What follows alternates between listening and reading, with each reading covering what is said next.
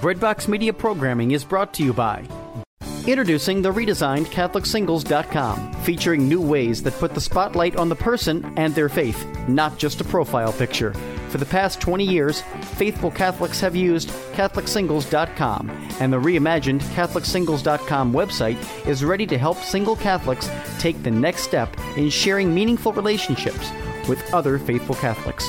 Remember, CatholicSingles.com for faith, fellowship, and love. CMF Curo is the country's first Catholic healthcare ministry to provide an affordable health sharing solution rooted in Catholic teaching and community. Learn more at mycatholichealthcare.com. That's mycatholichealthcare.com. CMF Curo. Healthcare fully alive. What are you doing this Lent? The St. Paul Center is streaming their newest video Bible study for free starting Ash Wednesday. Based on Scott Hahn's renowned covenantal theology, this is a study no one should miss. Invite your friends, Catholic or not. Don't miss your chance to see this premium study for free.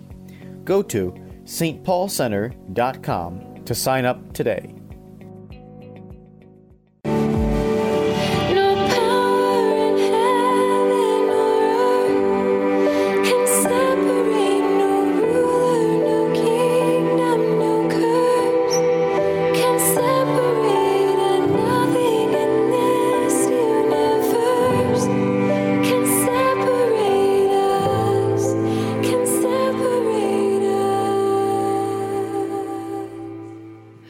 Welcome to the Dignity of Women, where we dig deep into the vocation and dignity of women in the church in modern times and as an answer to the call for a new evangelization. I'm your host, Kimberly Cook. Joining me today is Rannah Evetts. Rannah followed a call to teach sign language in Africa shortly after her senior year of high school, in which she was baptized into the Catholic faith. Rannah worked for seven months in an established deaf school in Uganda's capital city before discerning with uh, the local priest and bishop that she should start her own Catholic school for deaf children. In 2016, Rannah was given permission by the bishop and a catechesis building to begin what became St. Francis de Sales School for the Deaf in a remote village in the northwest corner of Uganda, right next to the Democratic Republic of Congo and South Sudan. Rannah was 21 years old when Bishop Wanok granted her the building. Thank you so much for being here with us today, Rannah. Thank you for having me, Kimberly. So, Rannah, you describe your high school experience in the way that too many young girls unfortunately do self hate, partying, drinking, a lack of God and religion, suicidal thoughts, and even a past of sexual abuse. How were you able to rise up from all that and just a few years later find yourself fulfilling a personal dream to live in Africa and begin a school for deaf children at the age of 21? Yeah, it was all God's graces and responding to that.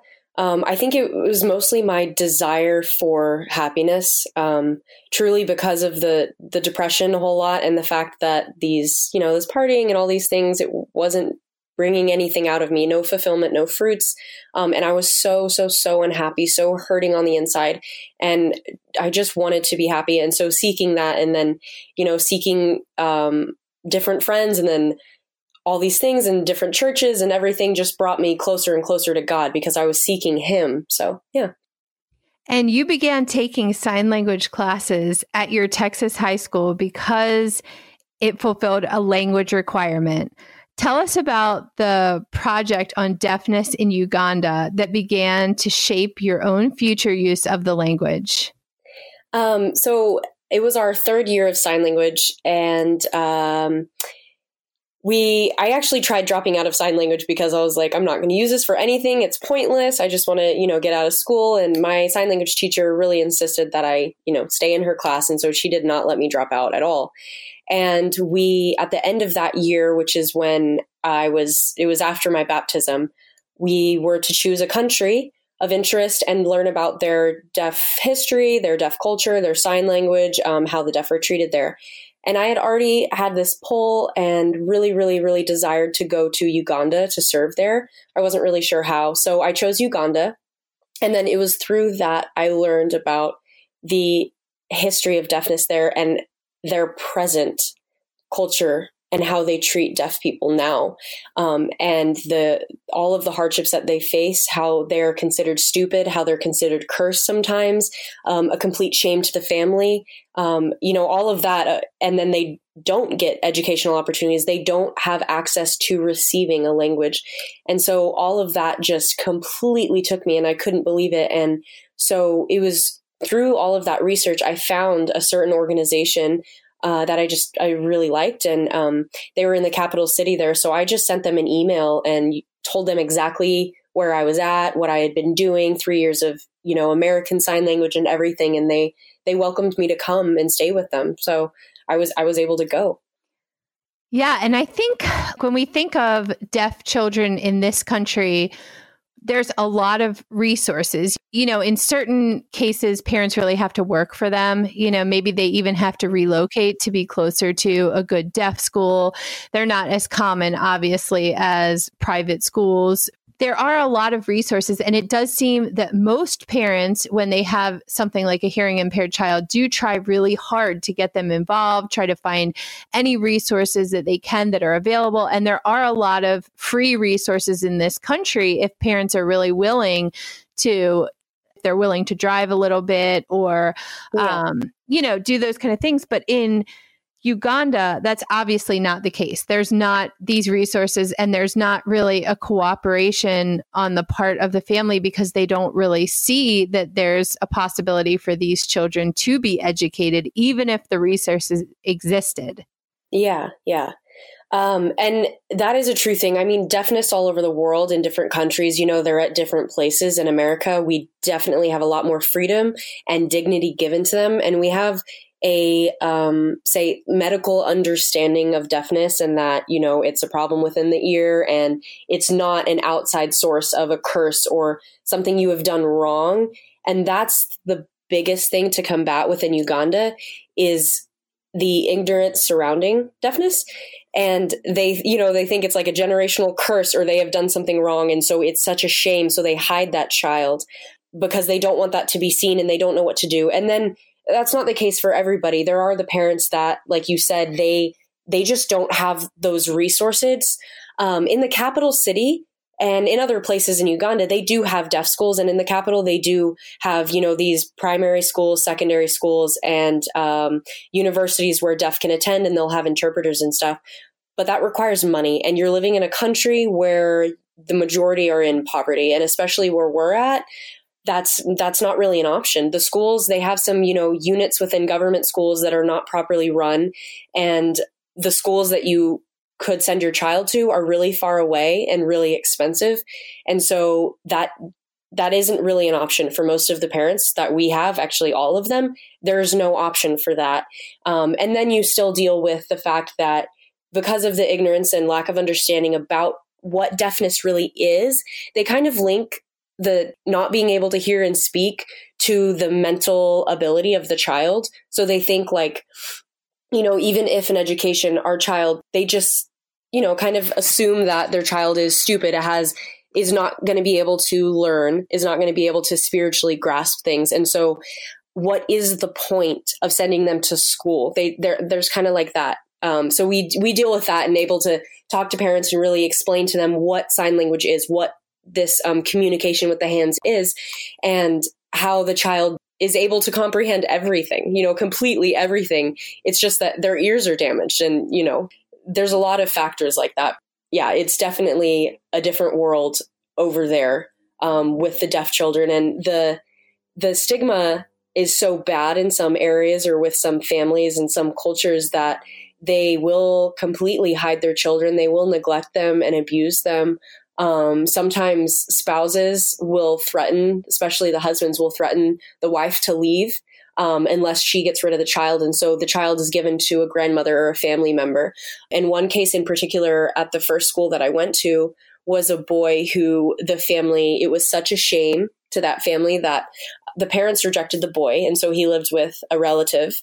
And those relatives um, had him tied to a tree for several years and really abused him um, so much that when the director of that school had, you know, and the police had received him and everything, he wasn't able to walk because of being tied up and they had to give him a surgery. And, you know, he was made to eat food they threw on the ground or you know his own unimaginable things feces or whatever was there bugs maybe and just covered in um, jiggers which are like uh, not chiggers like we have in america but jiggers and they're like sort of like maggots that um, burrow in your skin. And so he had those all over his fingers all over his feet and everything.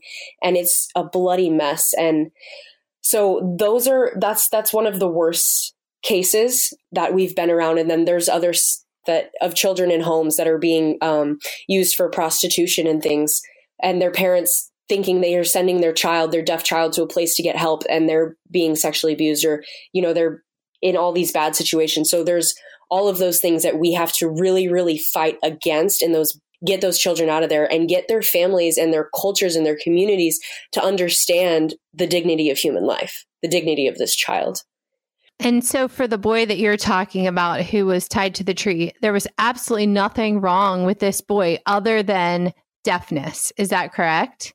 Um, so, him in particular is more his he has some mental retardation and i'm not really sure when that was formed um, so he he has that as well but I think he has some small hearing, but for whatever reason, he's unable to talk. I never went to the doctor with him or got his diagnosis, but it's because of those things that are wrong with you. So it's not only deaf children, but it's children with all disabilities. They are put away, put into shame. There are sometimes uh, it's known that the compassion which doesn't make sense. The parent thinks that they're doing a better thing for their child if they have a child born with severe physical or mental disabilities that they put them in the corner um, and basically allow them to starve to death. Mm. So yeah, it's it's it's really terrible and unimaginable. So, how do you begin to change a culture? Obviously, you're doing what you can in the small village that you're called to. Um, you talk about these cultural differences and some of these practices that obviously might surprise and shock Americans. Um, what was your own adjustment period like when you began to live there? I mean, you are a white girl from Texas with red hair, yeah. and you go into a remote village in Uganda. It's obviously dangerous. You you had talked to me before about some of the dangers and you know needing bodyguards and security and things like that. How do you begin to change a culture that's not your own and to be able to get through to some of the parents of these children or family members in what ways have you seen the lord working through you? Obviously he's mm-hmm. called you there for a reason. Um, what what are some of those ways that you've seen the grace working?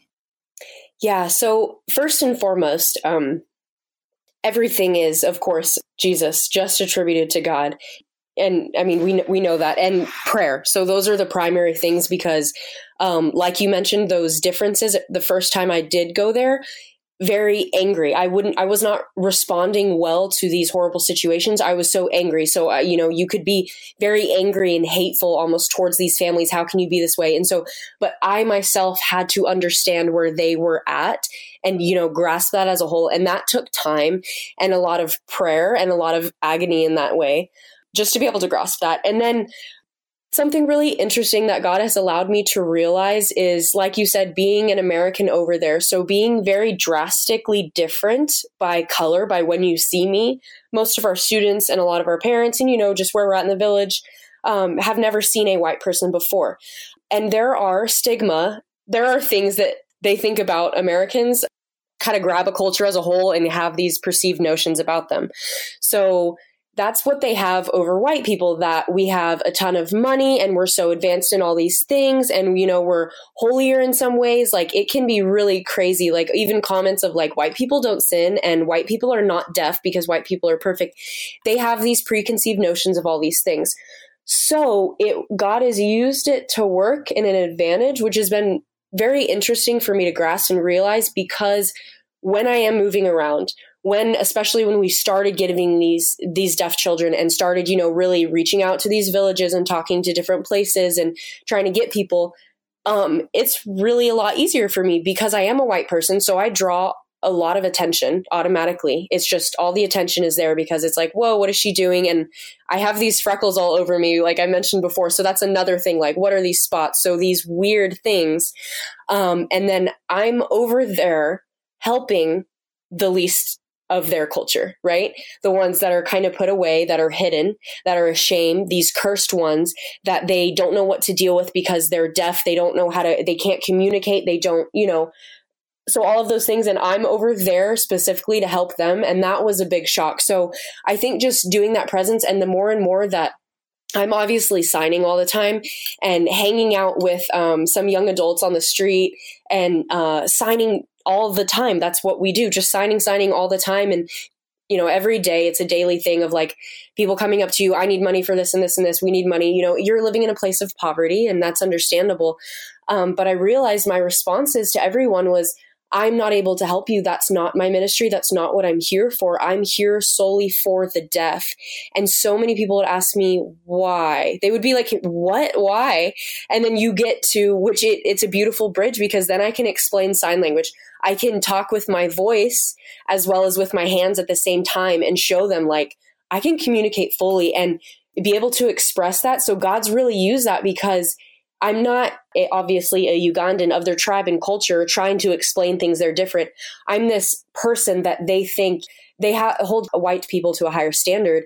And I'm showing that, you know, I'm automatically going for for the least of these these deaf children and lifting them up and helping them and within the church too. So it's a complete beautiful religious thing that like this is what Christ is calling us to because even within Christianity there how do you say there traditional paganism kind of roots are so like tribal roots are so deep within them that the new christianity it's even you know t- tribalism runs a lot deeper. Superstition is still a lot deeper. So to show and lift up and show that like christ is calling us to do this and you can't treat people like this you know that that's I, god has used that in a really big way just because how i guess I don't know, strange it is for a white person to be in this village and and to keep doing this every day. And and like you said, like the danger and stuff. Like I have been attacked several times. Um, people have tried, you know, like chopping me with a hoe, with um, a machete, um, just grabbing me, like hitting me, dragging. me. I've been dragged into a building. All those things,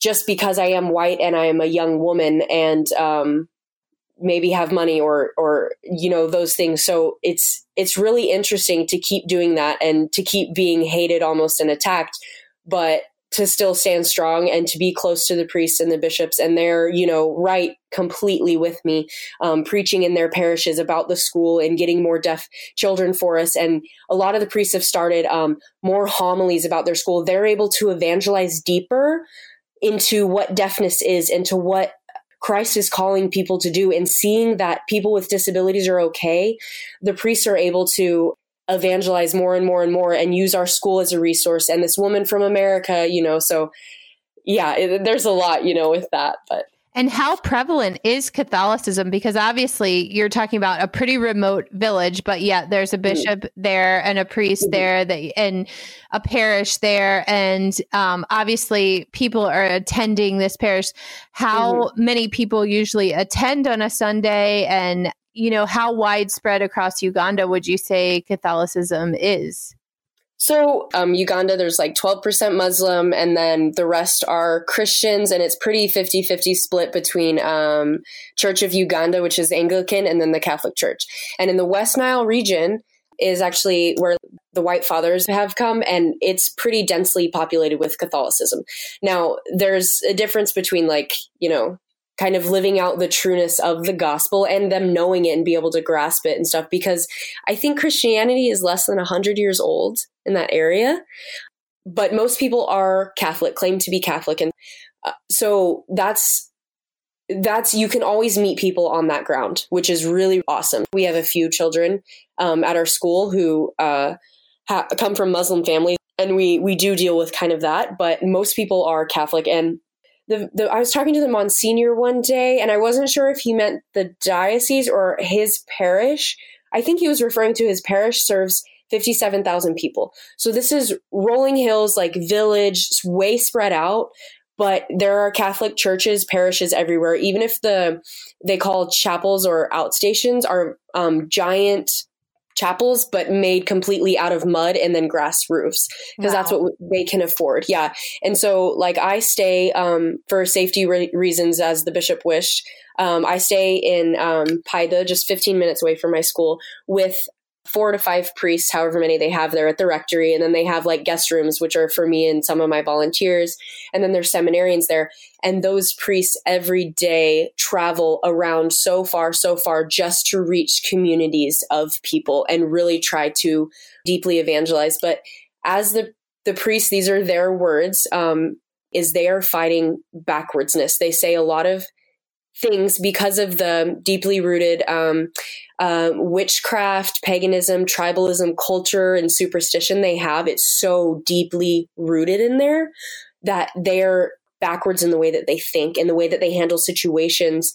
Um, and so so Catholicism is prevalent in most of the people. When you go there, most of the people are there. Church attendance are hundreds. Like there could be like 400 people at attendance. Like there's a lot of people. The mass is always full. We're in these, you know, really big churches and they have three, four masses a day and every single one of them are full and there's children sitting at your feet in the aisleways. And so it is really, really beautiful and they're very charismatic, but putting that into the deep practice and understanding like Christ calls us to a complete new way, a new right he he calls us to transform and leave the old way. That's still as always a work in progress but there are many like devout catholics and we do have some wonderful families um, with deaf children and those those children you can tell are the ones that thrive the most because their parents are just trying everything that they can for their children it's interesting also that you spoke about when people ask you for money and you are able to say to them, I can't help you because that's not my mission and that's not what I'm called to. And I think a lot of times we as Americans, what I have seen and experienced is we get almost frozen with charity because it's like we want to give and we have the resources to give, yeah. but there's so many needs that you just kind of freeze up because you're like, well, how can I give to one and not to all or to not this and that? And it's like sometimes you just need to choose or, you know, yeah. ask God to pick one and then to really pour yourself out into that and he will call others to be poured into to other areas you know and yeah. um and then I, I, don't know, it just struck me how you are able to say to the others, you know, I am giving, I'm giving fully of myself, but it's to where I'm called. And I can't, if I were, if I were to spread my resources to everyone that needed something here, we would no longer have a deaf school. We would no longer right. be serving right. these children. We need to put it where it's meant to be right now for me where i'm being called and where yeah. where my money is being called to go you know whatever you're when you come back to the states and you mm-hmm. um, give talks and raise money for the school and things like that and yeah. be a go- good steward of that money that people know is is going to the school you know to st francis and so i just want to back up a little bit to ask you because I think this is an important one that maybe we skipped over, but you obviously did not have Catholicism, at least to the point of getting baptized until your yeah. senior year of high school, which obviously you talked about was a pivotal point in yeah. when all of this changed and this surrender and your ability. I mean, you left shortly after high school. You left Texas to go to Uganda. You never went to college. At age 21, God had you starting your own deaf school in Uganda. So, I mean, he worked really fast after your senior year when you were baptized. What was it that called you to Catholicism at that point in time? Um, I get so emotional about these questions. Um, he had just been working on my heart, and I still it's so mysterious how he does everything. Um, when I was younger and after my um, parents had gotten divorced, we lived closer to my grandmother, and um, she would take me to mass. And I was always craving this thing that my cousins had, and I think it's because my cousins, they were all Catholic and my grandma was Catholic. And one of my cousins, she's my age and I live close to her. So she's just six months younger than I am. So we were always friends. And she was always so happy and her parents were together. And I just automatically, as a child, attributed that because of God. And I wanted this God thing. I didn't know anything about God or who he was. I was never, um, even though my parents were, I mean, Christian stuff, it was such a bad and abusive home that we were never really taught anything. But I think my grandmother would always take me to church and we would always serve the homebound after mass. So after mass, I would be with her and then immediately go back to the sacristy and I would sit there and I would meet the priest every single, you know, Sunday then after we would go serve the homebound these people who are sick and dying of cancer of you know all these other things and give them this piece of bread this eucharist the body blood soul and divinity. Um and that somehow stuck with me. And i still prayed every day. Um my whole life i can remember every night praying. Um um sometimes again with the the sexual abuse and the depression sometimes it was praying for death most nights. Um sorry. Because it just hurt so bad and um there was so much silence i felt in my own self you know that i wanted to express and i wanted to be loved and i wanted to be okay. Um and that just drove me closer to god. Like i said in high school uh before the the partying stage i didn't have any friends. I didn't talk to anybody. I was so antisocial. It was so hard for me to go to school. And I I gave God an ultimatum. I said either I'm getting friends or I'm dropping out of school. I can't do this anymore. And so I did get friends that year and it lasted that partying lasted 7 months. It lasted about 7 months of me seeking happiness. All of a sudden I had friends. I was friends with, you know, we were all the popular pretty girls in school doing all these things and no fulfillment, no joy. I was emptier and emptier and I just wanted to be happy and I was so tired of suffering. And just him bringing me closer. I don't know how he did it. And through, I saw, um, I started going to churches. So I'd go to churches with my friends. So we would kind of switch off every week between Wednesday and Sunday, going to different friends' churches. And none of my friends were Catholic. So it was all, some were non denominational, some were Baptist, some were, you know, whatever. And I was really frustrated because, um, I would kept getting different answers from different pastors, completely different interpretations of scripture, completely different. Like, whatever their opinion was and that automatically frustrated me and i was so confused like this can't be right. And my mom was having like a reversion again and so just together she helped me come into the catholic faith and and starting rcia and i just started reading and watching every you know bishop barron video that he had all of the catholic answers videos researching stuff reading the bible every day and understanding the faith. And then the biggest thing is prayer. God drew me closer and closer into prayer, and Our Lady drew me to the rosary. Um, and I would cling to that every single night. I just, he got me into this routine, and sometimes I would just be caught up into prayer for hours. And that's what it was, is he was pouring into me, the Holy Spirit was pouring into me truth. That was me knowing Jesus, knowing Christ. He was pulling me closer and closer. So again, I just think it was him. I just said yes because I was I I, I don't know why I wanted him. I wanted I wanted happiness. I wanted some peace. I wanted healing. Um, you know, being abused at such a young age, at three years old, psychologically messes with you, and you can't. There's so much pain with that, and so much misunderstanding, and so I, I felt so lied to and so betrayed my whole life because that's not true. That's not the way it's supposed to be. And so with within the Catholic faith, it was truth. All of it is just like you find in the Bible, you find in the catechism, and it's right when you're going in prayer. And then in history, it's all there. And that was so fulfilling and rewarding to me. And he used that completely with our deaf students that we have now in Uganda. And this is something that I didn't know before I went, but that he's actually revealed to me after starting the school is why I'm doing what I'm doing because they are in that same silence.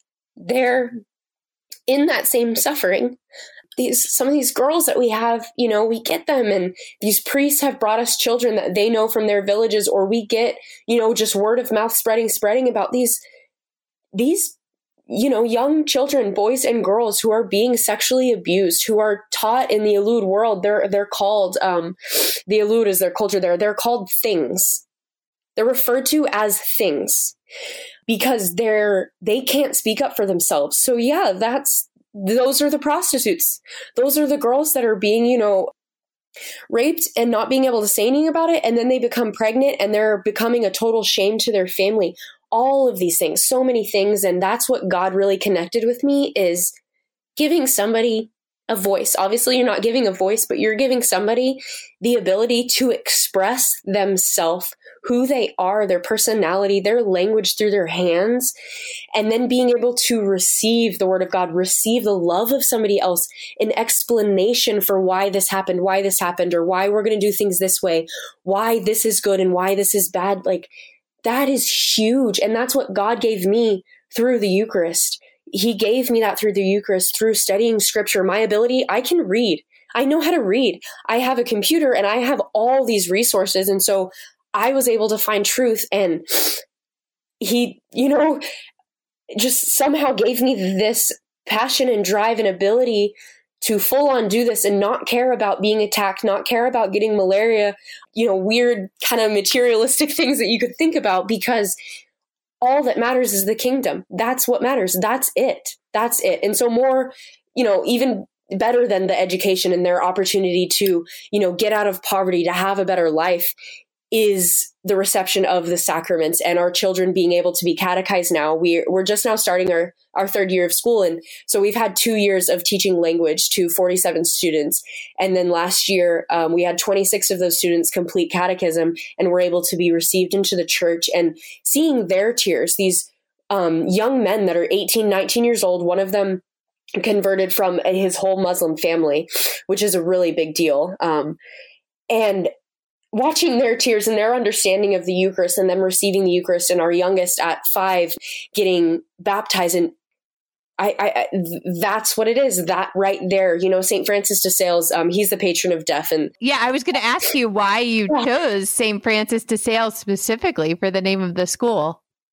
Yeah, so um, it was just through a lot of prayer and research because I had no idea Saint Francis de Sales did any of this. But in there was a deaf man named Martin, and he kind of got brought to his compound. He was about 25 years old, and that immediately bothered St. Francis, broke his heart that he could not receive the sacrament of reconciliation, of going to confession, and then the Eucharist. That he's not receiving this. He doesn't. He doesn't have the ability to do those things. And so St. Francis, he made up sign language, or he learned sign language, or something, because he's not the founder of sign language. But um, he got that and taught this man, just that one man, no none in no any other person just that one man. And that man within like um a year i think uh, so being 25 years old and within a year learning about the faith and was completely brought into the church. And then afterwards he was so devoted to saint francis um, serving at the mass with him all the time. And then even after as it's written after saint francis died was continuously um, I don't know if you say venerating, um, but visiting him at his grave and, you know, just praying for his intercession, all that. And that was one man. But St. Francis, his immediate encounter, you know, um, St. Teresa of Calcutta, uh, who's my patron saint, she says, you serve the person right in front of you. Don't worry about, you know, all these other things you can get wrapped up in. But when God puts one in front of you, you serve that person right there. And so St. Francis de Sales, a deaf man was brought right there. And so he learned sign language and taught it to this man just for that one man. Like, can you imagine learning a whole language just for one person? Um, and so that's why we chose him. He's the patron of deaf, and that's our model. That is our goal. We were talking about it earlier of you uh, saying how hard it is to, you know, tell people, no, I'm not serving you. It's even harder to tell other deaf there are so many deaf children and so many children that have been brought to our school or we've got calls about from priests and we have to say no because our facility isn't big enough. We're at complete maximum capacity.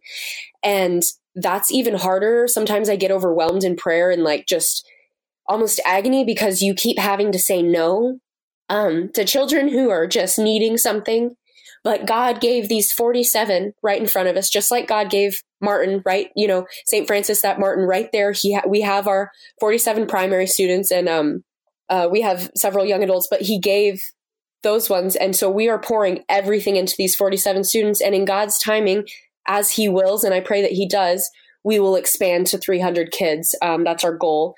But I mean, there's just so much, you know, with that. But that is it. St. Francis of Sales, it's the Eucharist. the source and summit of our faith.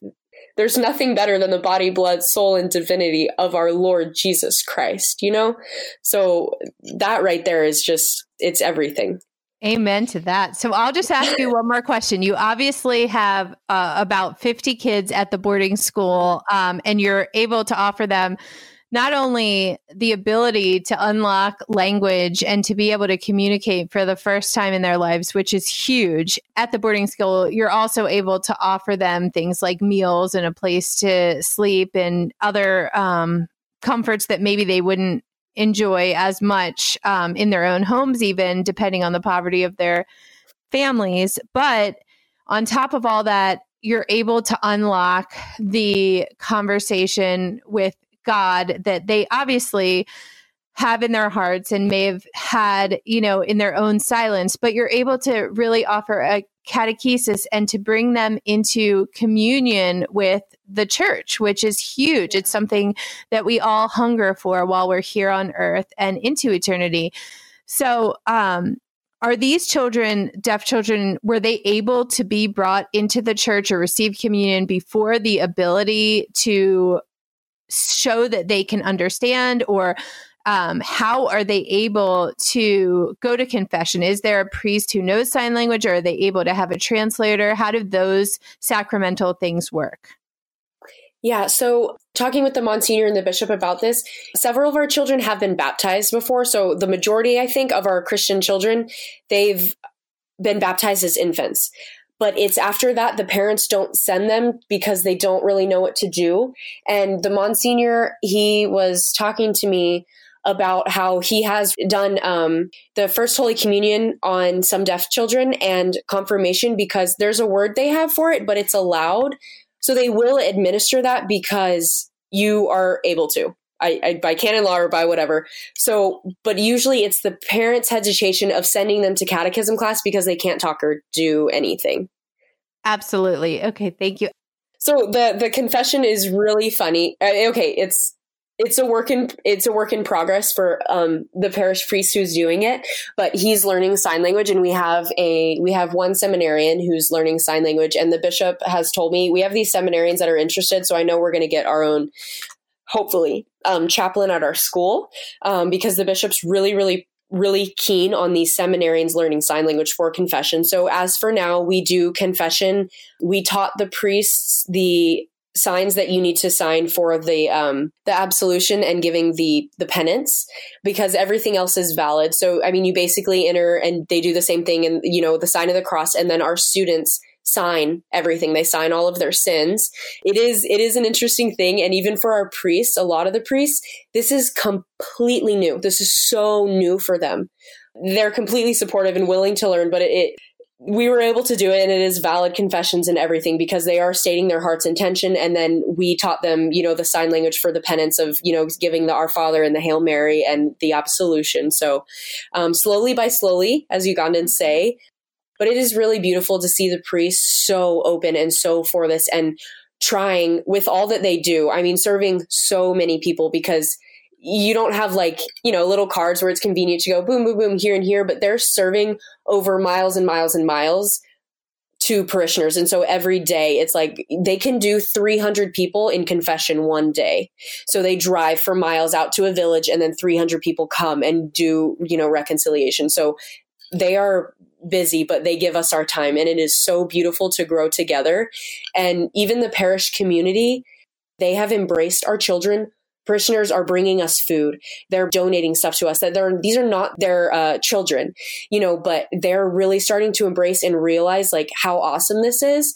And so our students, we have a school mass. Um, every couple of months our school serves the mass so we do all the offertory we do all of the readings and um, the prayer intentions which is awesome. So our students go up there by the do you call that the pulpit? Uh, mm-hmm. anyway, and they sign all the readings, and then we have like a voice interpreter for everyone else. And so that has been huge for the whole community to see our students be able to do everything. And they're just like, whoa, these students are reading scripture and they're receiving the Eucharist and like they understand everything. So it's, it's just, you know, there's so much to say. It's just it gives so them beautiful. respect and dignity, really.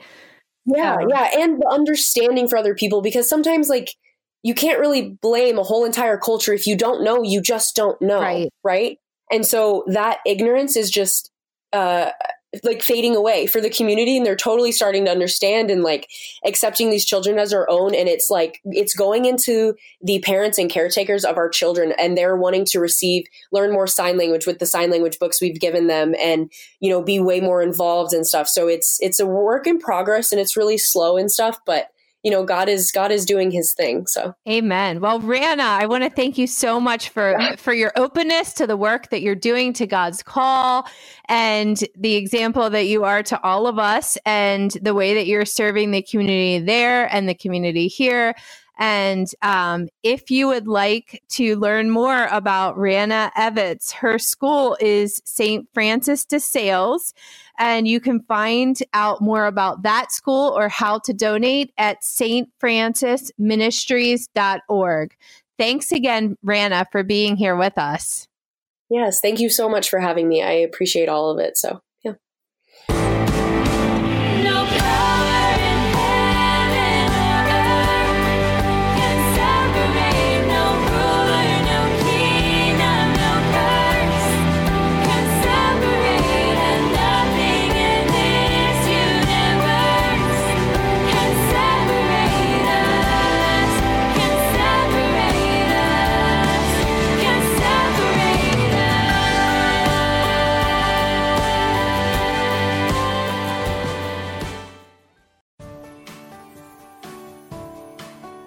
Breadbox Media programming is brought to you by Jack Kain Ford. Find your next Ford Tough vehicle at kainford.com. Woodhill Community Center. Have a hand in the heart of the city. Support their mission with your donations at woodhillcommunitycenter.org. Toyota on Nicholasville Superstore. Online consultants are standing by right now to help you find your next Toyota. Visit toyotaonnicholasville.com. Lexus of Lexington, home of the best selling Lexus IS. Find yours today at lexusoflexington.com.